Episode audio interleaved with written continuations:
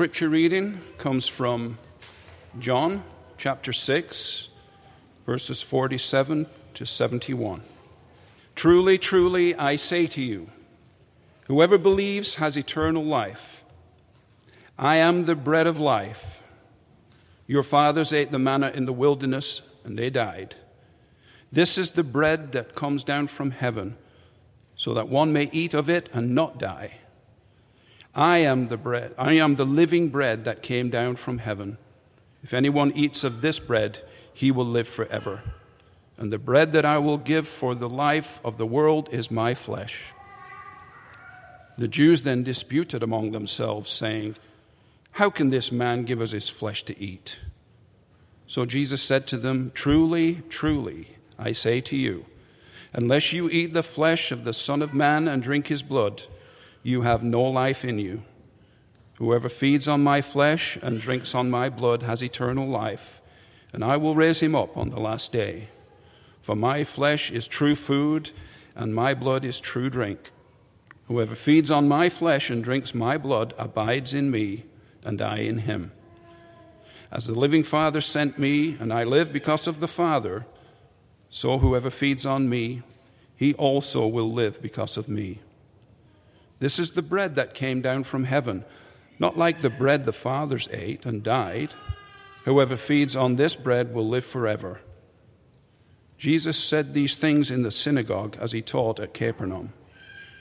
When many of his disciples heard it, they said, This is a hard saying. Who can listen to it?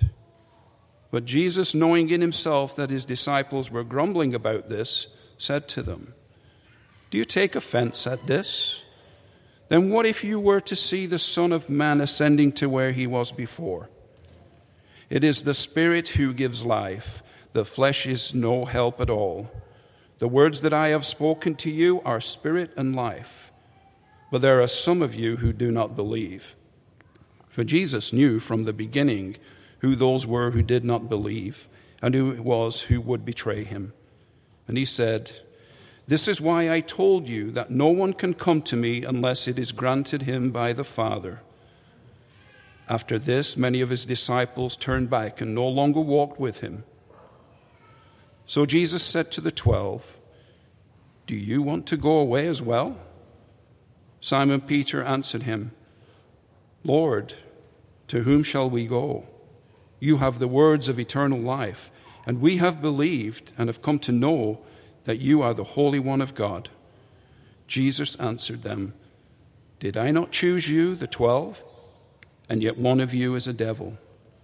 He spoke of Judas, the son of Simon Iscariot, for he, one of the twelve, was going to betray him. This is the word of the Lord. Good afternoon, my brothers and sisters. Before we consider God's word together, let's pray. Our gracious Heavenly Father, we thank you for sending your Son, the bread of God, the living bread that came down from heaven. And Lord Jesus, as we hear your word again this Sunday, I pray that our hearts would not be hardened, that we would not be offended by this word, but that by your Spirit we would receive this word as the words of eternal life. And so we would say with Peter, Lord, to whom shall we go? You have the words of eternal life. Feed us with these words today. Speak, O Lord, for your servants are listening. Amen. Well, as we return to John chapter 6 this Sunday, and this will be the third Sunday now that we are in John chapter 6. And one of the themes of the chapter is, is belief. There are those who believe in Jesus, there's those who don't believe in him and they reject him. They're offended by him. And John tells us at the end of the gospel that the reason he has written this gospel for us, uh, the way in which he arranged this gospel, the way in which he testifies to the Lord Jesus, he's done this so that we might believe that Jesus is the Christ, the Son of God, and that by believing we might have life in his name. And when I think of what John says there at the end of the gospel, Jesus is the Christ, the Son of God. I often give my attention to the fact that he's the Christ and he's the Son of God. And that is what John is revealing to us that Jesus is the Christ, the Son of God. But my mind goes to Christology and, and, and, and the person and the nature of Christ and, and Trinitarian theology, the Father, the Son, and the Spirit. And I think about the Son of God. And I, I and I, I fix my attention on that. But we need to remember that John has said, Jesus, this man, Jesus, is the Christ, is the Son of God. And sometimes in, in our times of prayer and our worship, when we meditate on who God is, we, we can think of, of Christ, and Christ can become an abstracted figure in our minds. Or we can think of the Son of God, but we're thinking just in, in terms of theological categories and concepts. And we find that God becomes somewhat distant from us. We're thinking of God in abstract terms. And we are reminded as believers that we know the Christ, we know the Messiah, we know the Son of God, we know the triune God, we know God because we know Jesus. And in knowing Jesus, we know the Messiah. And we know the Son of God. And John tells us at the beginning of the gospel that the Word who was with God, who is God, the Word became flesh and dwelt among us. And then he says, We have seen. Now, the reason we have seen is because we've seen the Word made flesh. We've seen Jesus. And John says, We've seen what? His glory. Glory as of the only Son from the Father, full of grace and truth. And remember what the Apostle Paul says that God, who said, Let light shine in darkness, has shone in our hearts to give us the light of the knowledge of the glory of God where? In the face of Jesus Christ. The Word became flesh and dwelt among us. He came down. And as we've been working our way through John 6, again and again, Jesus says, I am the bread that came down. I have come down. I'm here. I'm with you now. And in these latter verses that we'll consider this afternoon, Jesus says that the bread which I give for the life of the world is my flesh. It's my flesh. And so this afternoon, as we consider what John is and what Jesus is revealing to us about himself, he turns our attention to his humanity. He turns our attention to his flesh, to his blood, the incarnation. And yes, when we profess our faith, and many Sundays we are reciting the creed, and we declare concerning the Son, that he's the only begotten from the Father. He's, he's light from light, true God from true God, begotten, not made, of the same substance as the Father. We declare all of those things. But the reason we know that is because for us men and for our salvation, he came down from heaven and was incarnate by the Holy Spirit and the Virgin Mary and became man. And even as our Lord, throughout the, John's gospel, uses a number of metaphors in this case, I am the bread of life. Uh, later, I'm the vine. I'm the living water. I'm the door. I'm the good shepherd. These are all metaphors that help us understand who he is. But let's remember what the Apostle Paul has said. We have seen the light of, uh, of the knowledge of the glory of God in the face of Jesus Christ. And yes, in the world around us, we, we are reminded of the Son of God. We're reminded of Christ all around us. Whenever we see water, whenever we see bread, we have bread and wine here at this table. But the, the clearest, the most direct reminder of the Son of God is in the human face, when we see one another. And that's why it's so vital that we can see one another and we can see our faces and we can, in person, be together to see our faces. Because the Word became flesh and dwelt among us, and we have seen his glory. And we see his glory in the face of Jesus Christ.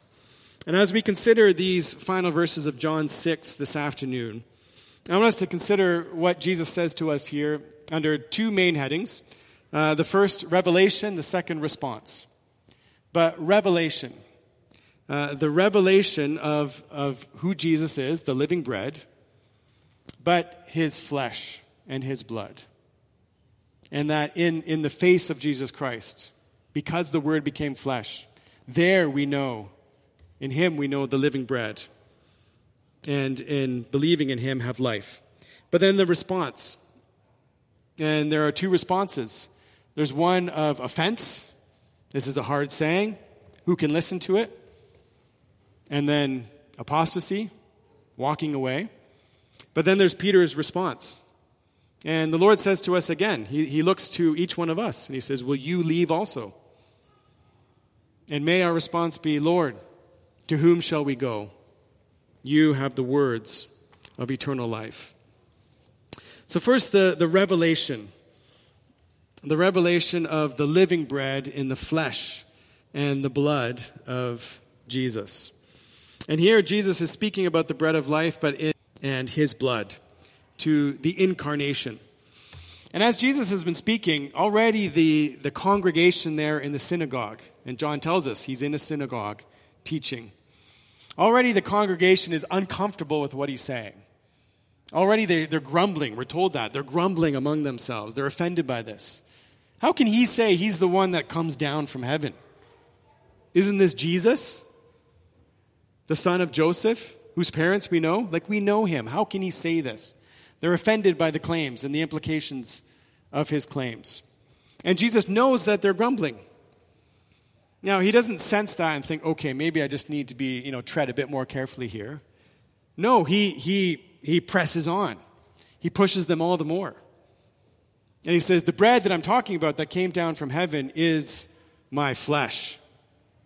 And they're all the more offended by this. They're grumbling. They fight amongst themselves. How can this man give us his flesh to eat? And At that point, Jesus didn't say, Well, you know, I'm speaking metaphorically here, and so here's what I mean by that. No, he says, No, I tell you the truth.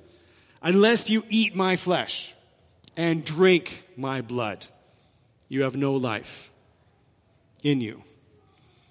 Now, to Jewish ears in the first century, this, this was, if it was a metaphor, and, uh, I suspect they understood he was speaking metaphorically, but for them, this is a crude metaphor. Eating your flesh, drinking your blood. Why would you speak this way? But our Lord is, is having us to consider his, his flesh and his blood. And John tells us at the beginning of this count that the Passover was near. And we need to remember that. You know, it's been, been three weeks now since we considered the first part of John. But the Passover is near, the Passover is happening. Jesus is talking about the manna from heaven. And everyone there knows the Exodus. They know the story of the Exodus. They know their history.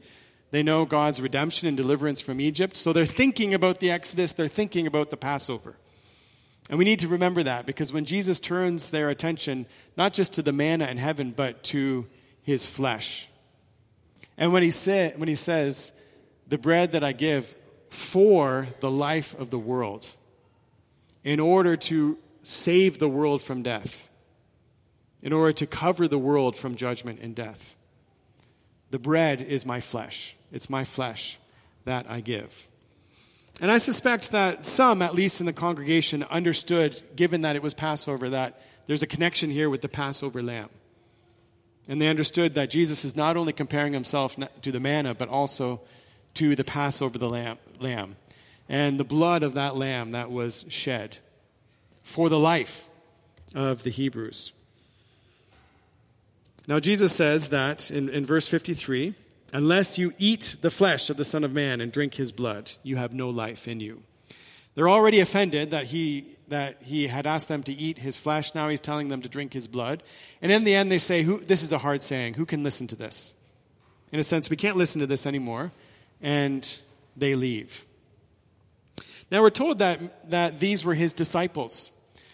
And so we shouldn't think that these are, peop- these are, that these are people that just sort of turned up at the synagogue that, that Saturday in, in Capernaum and are shocked at what this rabbi is saying. They're his disciples. They're those that have been walking with him, listening to him. So they, they should have understood the significance of what Jesus is saying. But we also need to recognize that we are not the, that congregation in the synagogue. And yes, John is reporting what happened that Saturday. But we are those who are now hearing what Jesus is saying in John 6, having already read John 1 to 5. And so we are hearing what Jesus is saying in the light of what John has already reported to us in the gospel. And we have all of that background as we hear what Jesus is saying. And yes, Jesus is talking about giving life. I give life. And we know from the very beginning of the gospel, in the beginning was the Word. And the Word was with God, and the Word was God. And in him was life. In him was life. And then we know that the Word came down because the Word became flesh and dwelt among us. Uh, we've already been thinking about the incarnation. Uh, we know that Jesus is the Word made flesh, the incarnate Son of God. But then, as we read on in John chapter 1, we remember the preaching of John the Baptist, who said, Behold, the Lamb of God who takes away the sin of the world. And so we know that Jesus is the Lamb of God. And so when he says that I give my flesh for the life of the world, we should immediately think, yes, because he's the Lamb of God. He's the sacrificial lamb. He gives his life, he sheds his blood to ransom his people, to redeem them, to redeem them from sin, to redeem them from death, from judgment. And we know, having read through the gospel at the end of chapter 2, uh, Jesus speaks of destroying the temple and rebuilding it in three days. And John tells us he was speaking about his body. His body would be destroyed, his body would be broken, his body would bleed. But three days later, he would be resurrected. And we've heard all of that. We know all of that already. And so when our Lord here is speaking of giving his flesh for the life of the world, and he's speaking of raising us up on the last day, and he speaks of the gift of life that he gives us, we, we've heard all of this in the gospel already, and we understand it in that background. But what becomes clear is the emphasis on Jesus' flesh and blood now. And it's because that he is the Son of God made flesh, because he will shed his blood. That's why we have life. His blood cleanses us, redeems us, ransoms us from death, which is the penalty for sin. And by his shed blood, we have the forgiveness of sins. And because of his shed blood, we are washed, we are purified. And for that reason, we can come into communion with God. We're reconciled to God and union with Christ. And here Jesus speaks throughout this passage about life, about eternal life, about living forever. And we need to be reminded, we need to understand what he means by this, by eternal life what it means to live forever. And we shouldn't reduce this to something like, you know, coming upon the fountain of life or the fountain of youth. You know, you keep drinking from that fountain and you'll have immortality. Jesus isn't simply offering immortality here. Or, you, you know, the, uh, the tale about the Holy Grail. You know, if you find the Grail, you drink from it, you'll have immortality. That's not what Jesus is offering here. And when he speaks of eternal life here, there's two things that he says about it. On the one hand, it means that you will be raised up on the last day. And he says that again and again in this passage I will raise you up on the last day. And what that means is just as our Lord was resurrected in glory on the third day, so we who put our faith in him, we who know that his blood shed for us for the forgiveness of our sins and belong to him, we will be raised with him. We will be raised just like him on the last day. Our flesh and blood will be resurrected in glory, just as his flesh and blood was resurrected in glory. So our eternal life is resurrection life, life in glory, the resurrection on the last day. But it's not just that. Because notice what Jesus says in verses 56 and 57. Whoever feeds on my flesh and drinks my blood abides in me, and I in him. As the Father has sent me and I live because of the Father, so whoever feeds on me, he also will live because of me. So, first in 56, Jesus says, Whoever feeds on my flesh and drinks my blood abides in me, and I in him. Now, when he speaks of feeding on his flesh and drinking his blood, he is using a metaphor here, an analogy with food. And it's one thing to look at food and see it there and recognize this is food. And it's one thing to know, okay, this is the bread from heaven. And we, we might have the right view of, of who God is. We might be able to check all the right boxes on the right confession of faith. And we can see and we can, we, we can say, yes, this is, this is who Jesus is, this is who God is. And we can see it. But that's not going to give you life any more than looking at food on the table and saying, Yes, I know what that is, will nourish your body. You need, you need to take the food, you need to eat the food. And what Jesus is saying here is believing in me is not just simply having the right opinion about me, giving a certain eh, intellectual assent to a certain set of doctrines. It means coming to me, it means receiving me.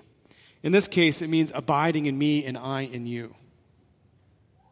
And we need to remember that faith in Scripture, to believe, is covenantal. It's covenant faith.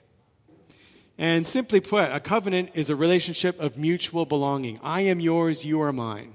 When a husband and wife come together and, are, and, and promise to be faithful to one another, they make vows and they are saying to one another, I am yours and you are mine. And by believing in Christ, we are saying, I am yours and you are mine. You are mine. I belong to you. You belong to me. Now, Jesus is saying, he's, he's just said, Whoever feeds on my flesh and drinks my blood will live forever.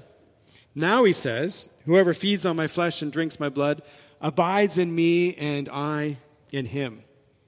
That means that eternal life is not just resurrection life in the future. It is life in union with Christ right now. He abides in me, I in him. It's that life of union. But then notice what Jesus goes on to say As the living Father sent me, I live because of the Father. Notice that. I live because of the Father.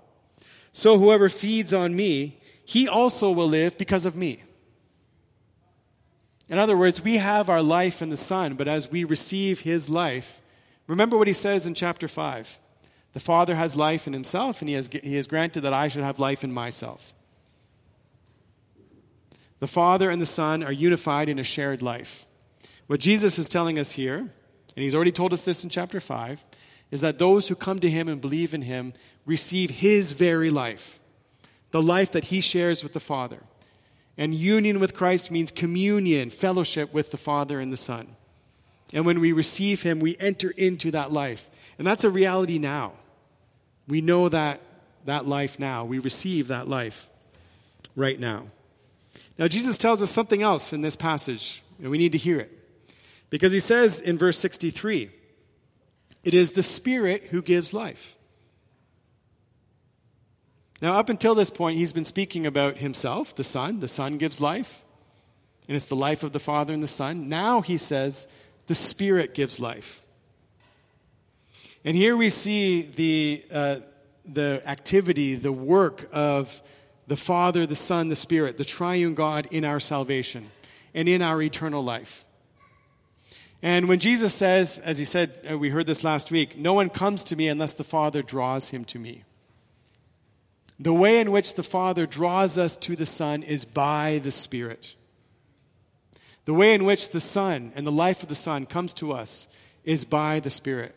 That's why we confess in the Creed He is the Lord and life giver, the giver of life. And we've heard already in John's gospel, it's by the Spirit that we're born again. In chapter 4, it's by the Spirit that we drink the living water that Christ offers. In fact, the living water is the Spirit. And here again, we, we find that it's the Spirit that comes to us and gives us life. And after he's saying that, he says, the flesh is no help at all. So our life, our salvation, our redemption is entirely a work of God. And it's entirely a work of the triune God. The Father draws us to the Son by the Spirit. The Son gives us life, but it's the Spirit who, who brings that life to us, who renews us, who grants that life and draws us to the Son, who then brings us to the Father. And eternal life means communion with the Father, the Son, and the Holy Spirit. Now, we need to take seriously what Jesus says here about ter- eternal life. It's the resurrection of the body, it's the resurrection of our flesh in our blood on the last day, and it's our union with Christ and our communion with the Father and the Son and the Holy Spirit. Because we may be tempted to think, well, eternal life is just some sort of mystical reality. You know, somehow mystically I have this union with, with Christ and fellowship with the Father, the Son, and the Holy Spirit. But the reason we have that communion and fellowship is because the Word became flesh and dwelt among us. And the, the reality of that eternal life and that union and communion now is only a foretaste. We will not know it in its fullness until the last day when we are raised in the flesh. Now, the reason I'm saying this is because we may have a temptation to think, well, this is just, you know, a, a spiritual reality or a mystical reality, but it is a reality that isn't ju- doesn't just concern our souls, if you want to have that kind of distinction of body and soul. It concerns our bodies. And that tells us that what, what, how we live in the flesh now and what we do with our bodies now matters. And remember what the Apostle Paul says. He says, Do you not know that your bodies are members of Christ? And when Jesus says, You abide in me and I in you, don't think that's just a spiritual reality, it's a bodily reality. Our bodies are members of Christ, joined to Christ. Our bodies belong to Christ. Our bodies were purchased by the blood of Christ. Our bodies will be raised on the last day. Now, the reason I'm saying this is because whenever a society or a culture, in its hardness of heart, in its rebellion, in its unrepentance, turns away from the life giving Spirit and turns away from the salvation that Christ offers, you will see the abuse of the body. You can count on it. And so we're not surprised that living in a time now and in a society now that rejects the salvation of Christ, that we see ideologies and policies that abuse the body. Socially, culturally, we see it in, in all manner of sexual immorality and, and perversion and promiscuity. Paul says that's a sin against your body. And we see it in the, in the whole transgender movement which is an abuse of the human body. It's an attack on the human body, it's an attack on the image of God.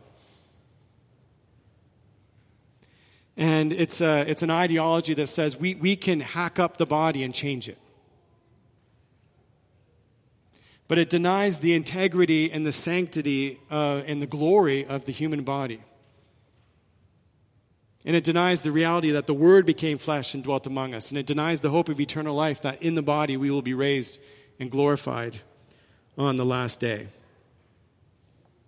Now, because of what the gospel declares about who we are as human beings and about the body and about the importance of, our, uh, of the integrity of the, of the body and the integrity of our gender and the purity of our sexuality, this is one point where the world is particularly offended by what God's word says and by the gospel.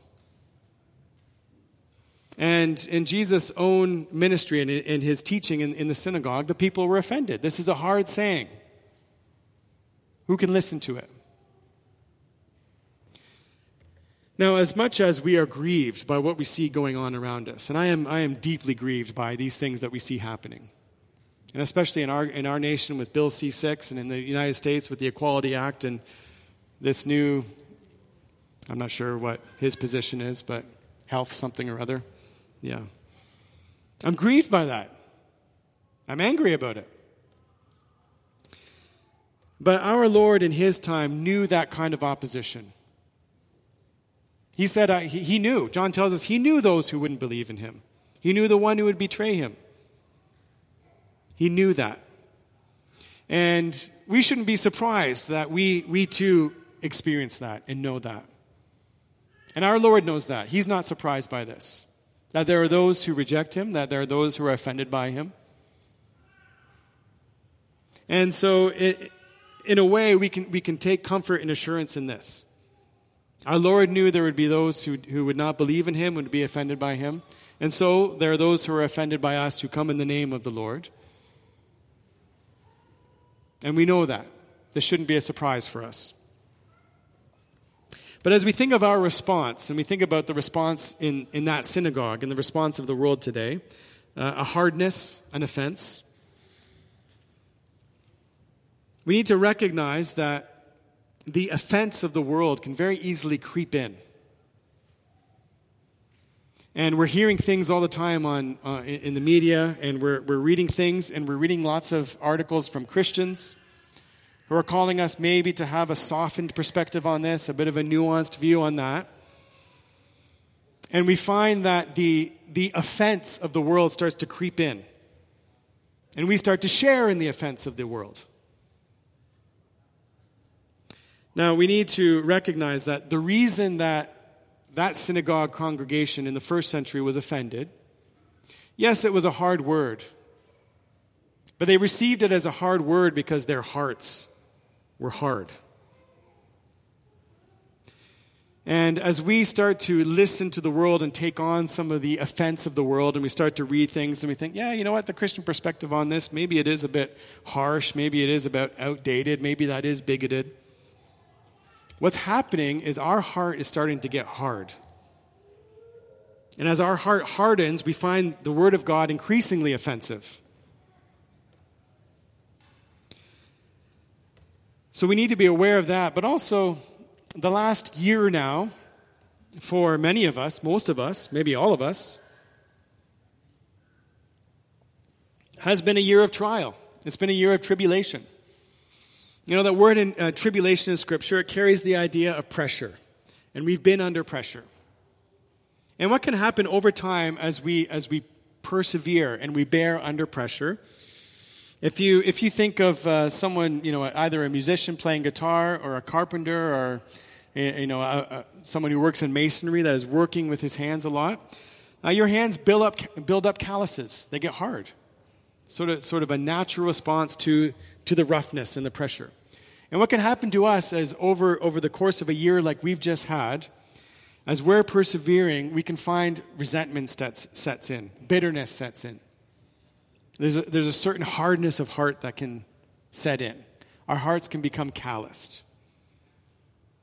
And here we need to, with, and, and as things, as our hearts get harder and callous, we may find that we say, Who can listen to this? And we leave. But may we be as Peter, who said, Lord, to whom shall we go? You have the words of eternal life. And we have believed and have come to know that you are the Holy One of God. Peter knew, I've got nowhere else to go. Lord, where else would I go? You have the words of eternal life. And you may be in, in you may have come to a point now where you feel like I, I got to go somewhere else. And I plead with you this afternoon don't go anywhere else. Look to the Lord because he has the words of eternal life. And just before that, he has said, My words are spirit and life. He has the words of eternal life. His words are spirit and life. Now, I mentioned before that the way in which the Father draws us to the Son is by the Spirit. The way in which we receive the life from the Son is by the Spirit. The Spirit is the life giver, the Spirit gives life. But as we read on in John's Gospel, you'll come to chapter 15, and there our Lord says, I will send you another comforter, the Spirit of truth, and he will bear witness about me. He will point you to me. He will bear witness about me. You will know me because he will teach you. He will draw you to me. He will show me to you. But then our Lord goes on in the very next verse to say, and you also that to his disciples. And this shows us the significance of God's word because they, the, the apostolic witness is the New Testament. And the way in which the Spirit draws us to the Son, the way in which the Spirit brings life to us, is by means of the Word of God. These words are spirit and truth. These are words of eternal life. And that's why we need to be abiding in God's word, listening to God's word. Especially if we find our hearts are getting harder, our hearts are becoming calloused. And as you read through Scripture, there are a number of, of metaphors and images that the Bible uses for God's Word. But think of what Moses says concerning the word of the Lord spoken through him. Deuteronomy 32, verse 2. May my teaching drop as the rain, my speech distill as the dew, like gentle rain upon the tender grass, and like showers upon the herb. It's a picture of God's, God's word, his word, his teaching falling like gentle rain. Or Isaiah 55, verses 10 and 11. For as the rain and the snow come down from heaven and do not return there, but water the earth, making it bring forth and sprout, giving seed to the sower and bread to the eater. So, for as that happens, so shall my word be that goes out from my mouth.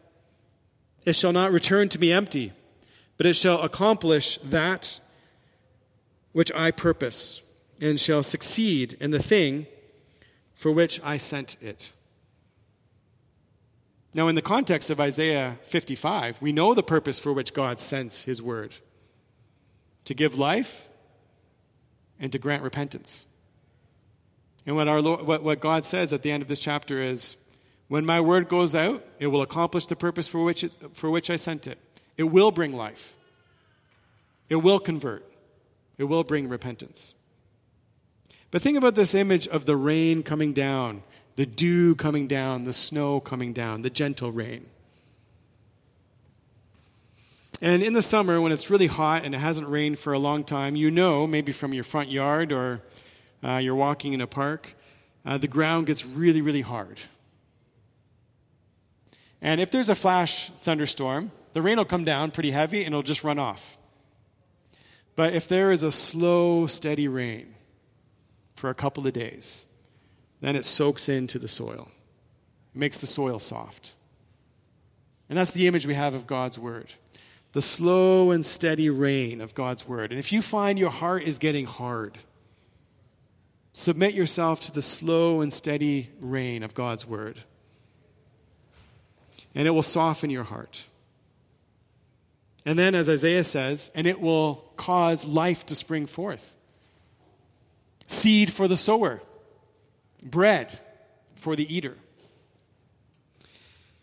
And what, what uh, our Lord is saying here is, as you feed on me, the implication of what he's saying here, as you feed on me, as you feed on this bread. And yes, Peter, where else will you go? I do have the words of eternal life. And as you feed on these words, and as they are like a, a gentle rain falling on hard soil, life will spring forth. And just as Jesus said to the woman at the well, the water that I give you will be in you, a spring welling up to eternal life, overflowing. And so it was for her. She went into that Samaritan village, an overflowing fountain, bearing water of eternal life to that village. And so, here, as we feed on the bread, as we feed on His Word, life springs forth, and we become those who not only feed on the Word, but we distribute the, the Word. And in Jesus' miracle, remember, all of this was uh, a response to the feeding of the 5,000. Remember, there was bread left over 12 baskets for the 12 disciples who would then distribute. You know, they had the bread now, left over for them. And so we as we as we feed on the word of God, we become sowers of the word of God, giving bread to the eater. And as we become those who sow the seeds of God's word, who come with the gift, the bread of God's word, we need to be faithful to his word. And there may be a temptation for us, especially in, in, in a hostile society where people are offended by the Word of God. There may be a temptation for us to soften God's Word. Well, this sounds, you know, this definitely sounds quite bigoted. This, this is definitely offensive. This is going to rub people the wrong way. We need to be careful how we characterize this. Maybe we don't quite, uh, maybe we just skip over that part. But remember what God says. Yes, the word is like a gentle rain that falls down, but God says through Jeremiah 23 29, Is not my word like fire, declares the Lord, like a hammer that breaks the rock in pieces? And it's not for us to try and soften God's word. Ooh, the people are getting kind of offended by this. Let me tiptoe around that, this issue or that issue. That's not for us to, to do. And the reason is because the flesh is no help at all. Our revision of God's word, our softening of God's word, means that we are giving people, in a sense, manna. It doesn't give eternal life. But as we are faithful to God's word, feeding on it, hearing it, keeping it, and as we are faithful in speaking it, then the purpose for which He sent it will be accomplished. It will give life, it will bring repentance. And so, yes, God's word exposes sin, it convicts sinners. It does that. God's word calls sinners to repentance, to renounce sin, to submit their lives to Christ. God's word warns that unrepentant sinners will be cast into the outer darkness where there's weeping and gnashing of teeth. It's not for us to soften or revise the word of God because the word of God is spirit and life and it's the words of eternal life. And now, as we come to the Lord's table, our Lord has commanded us to keep this meal. He's invited us to come to this table. And how appropriate when Jesus is speaking of his flesh and his blood that we respond to this word by coming to this table and receiving this bread and this cup. And our Lord knows that we, we need the, the reassurance of our faith. We need confirmation of the truth and the reality of who He is and what He has done. And that's why our Lord commands us to come to this table, because when we receive this bread, we're receiving His body. When we receive this cup, we're receiving the cleansing, the cleansing power of His blood. We're confirmed in the forgiveness of our sins. And we know that just as we eat this bread and drink this cup, so we know that we abide in Him and He in us. And that's what the Apostle Paul says. Is this cup not a participation, a communion in the body of Christ or in the blood of Christ? In this bread, communion, fellowship with the body of Christ. And so let's come to the table now knowing that the full truth and reality of what our Lord has promised in John chapter 6 is communicated to us and confirmed in us when we come to this table.